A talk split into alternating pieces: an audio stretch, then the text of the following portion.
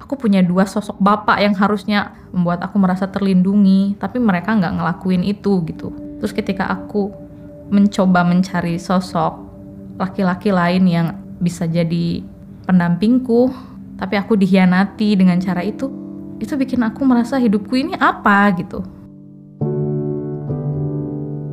Halo, panggil aja aku Vin. Aku seorang ibu, aku penulis, aku juga punya anak-anak didik dan jadi editor mereka. Lalu aku berwirausaha dan hari ini aku mau bercerita tentang pengalamanku sebagai anak yang terlahir dari keluarga broken home dan perjalananku untuk menerima semuanya sampai di titik aku sangat mencintai diriku sendiri.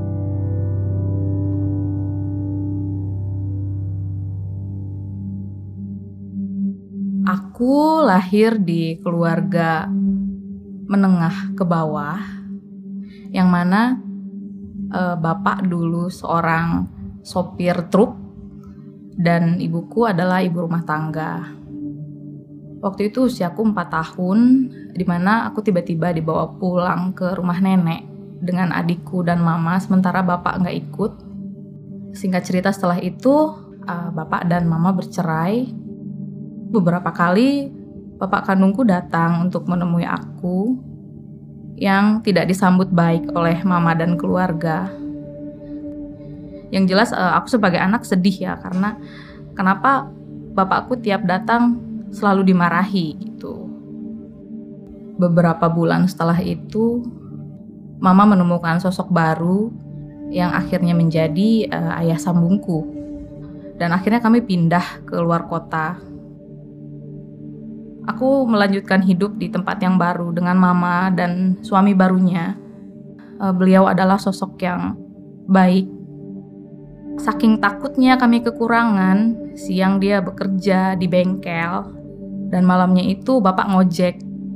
Bapak sambungku hadir di saat aku kehilangan sosok bapak kandungku, di saat aku umur-umur segitu itu lagi butuh-butuhnya kasih sayang mungkin ya jadi aku nggak pernah merasa beliau adalah orang lain gitu. Beliau adalah orang tuaku. Meskipun aku tahu aku punya bapak yang lain tapi karena waktu itu aku masih kecil aku melupakannya gitu. Kayak ya udah aku terima ini. Ini dia orang tuaku yang sekarang gitu.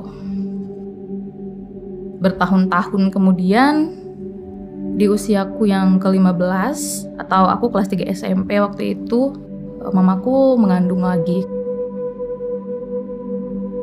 membuat mama tuh penampilannya jadi jauh berubah gitu. Yang tadinya mama cantik, mama terawat, menjadi mama yang ya sebagaimana ibu hamil kebanyakan ada bagian fisiknya yang berubah uh, dari mulai wajah, tubuhnya dan lain-lain.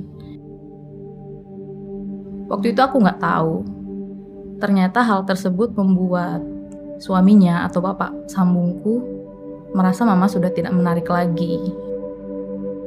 Dan mulai melirik sosok yang lain untuk uh, memuaskan asratnya sebagai laki-laki yang mungkin harus ditahan dulu selama mama mengandung.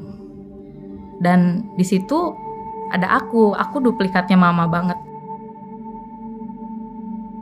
Akhirnya mungkin karena alasan barusan dan tentu ada setan yang menggoda, Bapak e, sambungku mulai melakukan hal-hal yang tidak seharusnya dilakukan.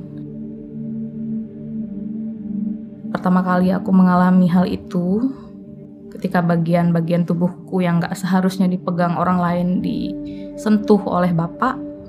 Ketika Bapak masuk ke kamar, aku nggak berpikir bahwa hal itu salah karena aku merasa beliau adalah bapakku. Yang kedua, ketiga, aku mulai merasa tidak nyaman. Kenapa harus memegang bagian-bagian itu gitu? Akhirnya aku tahu bahwa itu adalah tindakan tidak senonoh setelah berbulan-bulan aku mengalaminya dan tiap malam itu rasanya yang awalnya aneh lama-lama jadi mencekam. Aku mulai berpikir untuk melakukan penolakan. awalnya penolakan halus seperti aku tidurnya tengkurap gitu tapi ya orang-orang dengan niat yang tidak baik selalu punya cara gitu. Gimana caranya nih untuk tetap melakukan sesuatu gitu?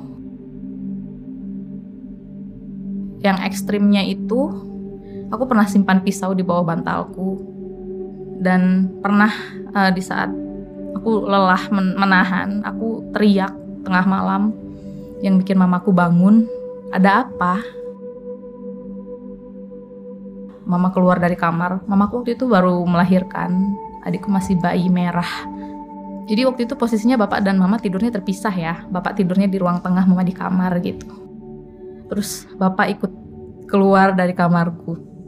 Jadi bapak tuh seolah-olah ikut kaget karena aku berteriak gitu.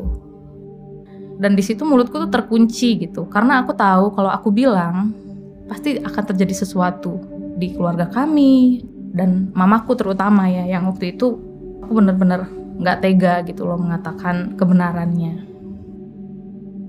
waktu itu banyak sekali kasus di berita yang menceritakan tentang ayah tiri memperkosa anak tirinya seperti itu. Terus mungkin mamaku merasa ada kekhawatiran karena kan posisi kami seperti itu gitu keluarga kami. Dan bilang begini, kalau itu terjadi sama aku, sama anakku, aku nggak akan ragu-ragu untuk minta berpisah, bahkan melaporkan.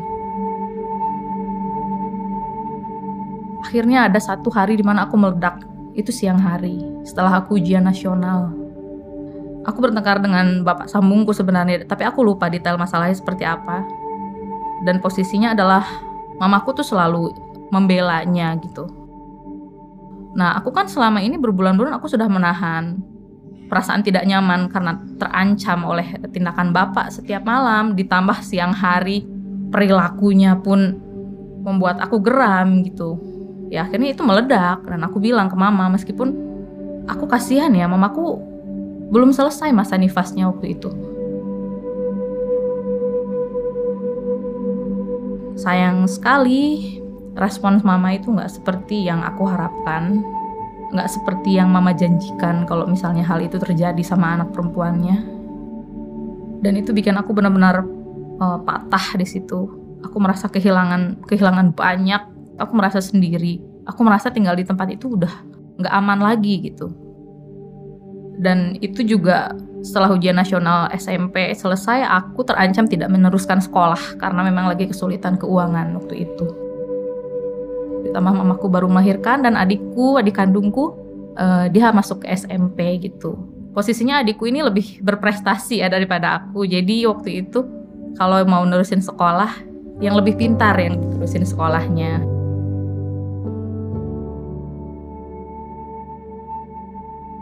aku udah mulai move on dari masalahku sama mama dan bapak sambungku karena yang aku kejar adalah sekolah. Aku nggak bisa putus sekolah gitu aja. Jadi yang ada di dalam pikiranku adalah aku harus cari bapak kandungku, aku harus melanjutkan sekolah, aku harus keluar dari rumah karena ini bukan tempat yang aman lagi buat aku.